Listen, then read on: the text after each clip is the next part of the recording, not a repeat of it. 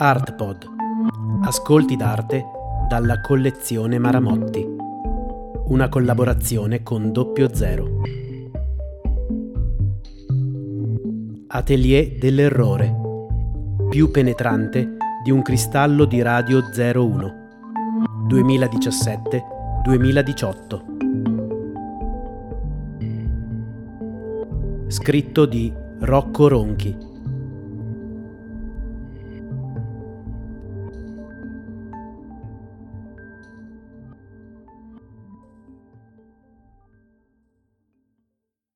La gomma da cancellare è bandita.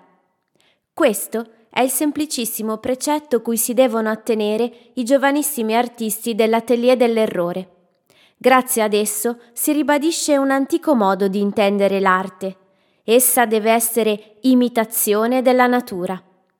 Se ci si asterrà dal cancellare, ad essere replicata fedelmente non sarà però la natura del naturalismo non sarà la natura forma, la natura idea, la natura paterna.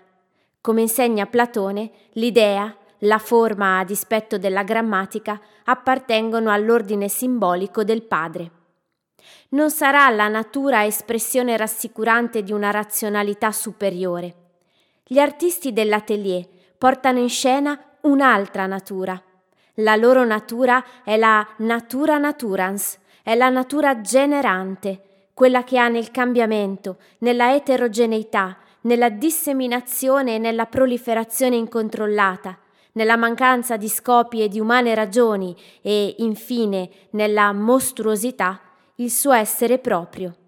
È la natura evento, la natura madre matrice di mostri, la natura virale. L'opera che qui si commenta ne è testimonianza. Azzardiamone un'ecfrasis.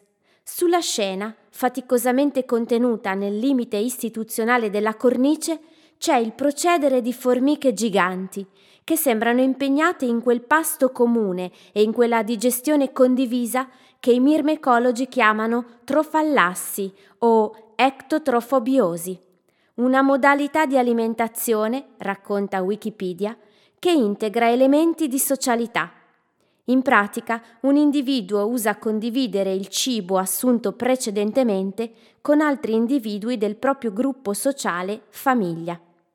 Avviene principalmente tra insetti sociali come vespe, termiti, api ed in particolare tra le formiche, le quali hanno uno spazio apposito all'interno del proprio corpo detto stomaco sociale o ingluvie.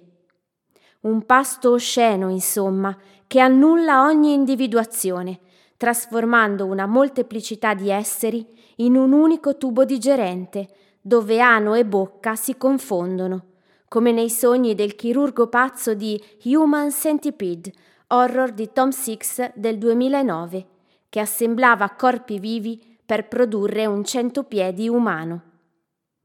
Tutta l'arte dell'atelier è l'arte di quell'epoca del mondo in cui il mondo è costretto a fare i conti con il suo fondamento mostruoso, ma lo fa con una gioia che mette in allarme i ben pensanti, che preferiscono rubricare queste operazioni nella categoria rassicurante del disagio psichico e della sua terapeutica espressione.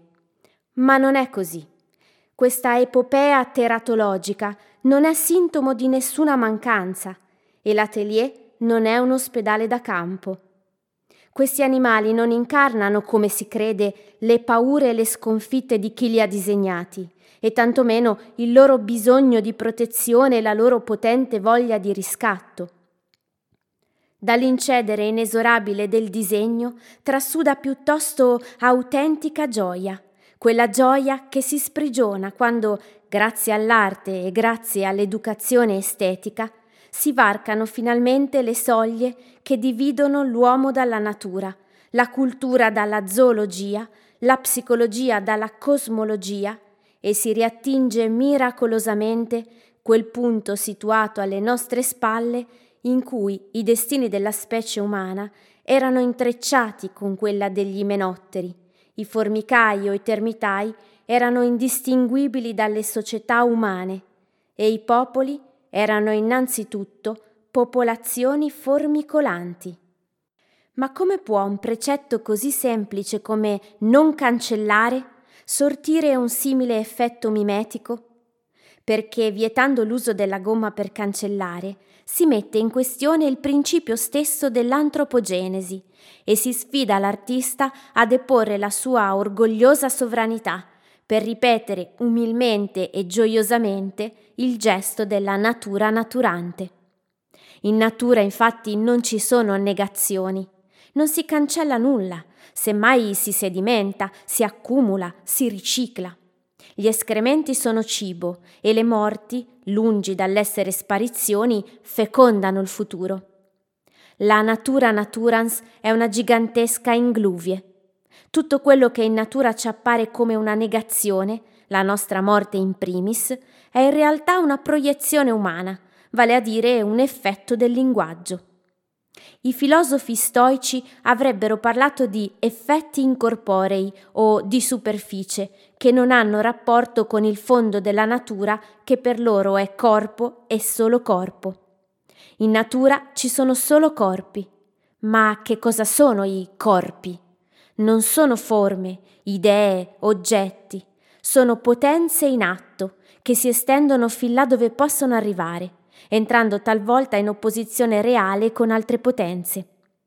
In natura ci sono solo forze che, essendo per definizione limitate, altrimenti non sarebbero tali, si esauriscono, ma la loro necessaria fine non è negazione, è piuttosto una purissima affermazione.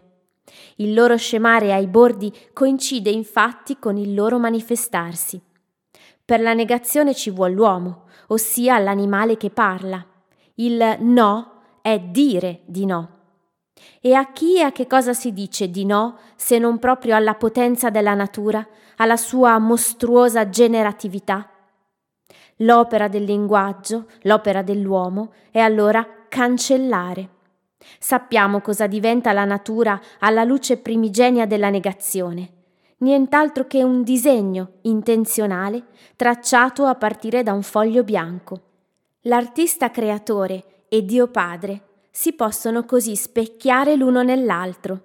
Entrambi dalla negazione traggono tutte le loro risorse e grazie alla negazione modellano un essere razionale. Vietato cancellare è allora il precetto che strappa l'artista al consorzio umano e alla sua somiglianza con Dio Padre, situandolo dalla parte maledetta della madre materia instancabile generatrice di mostri.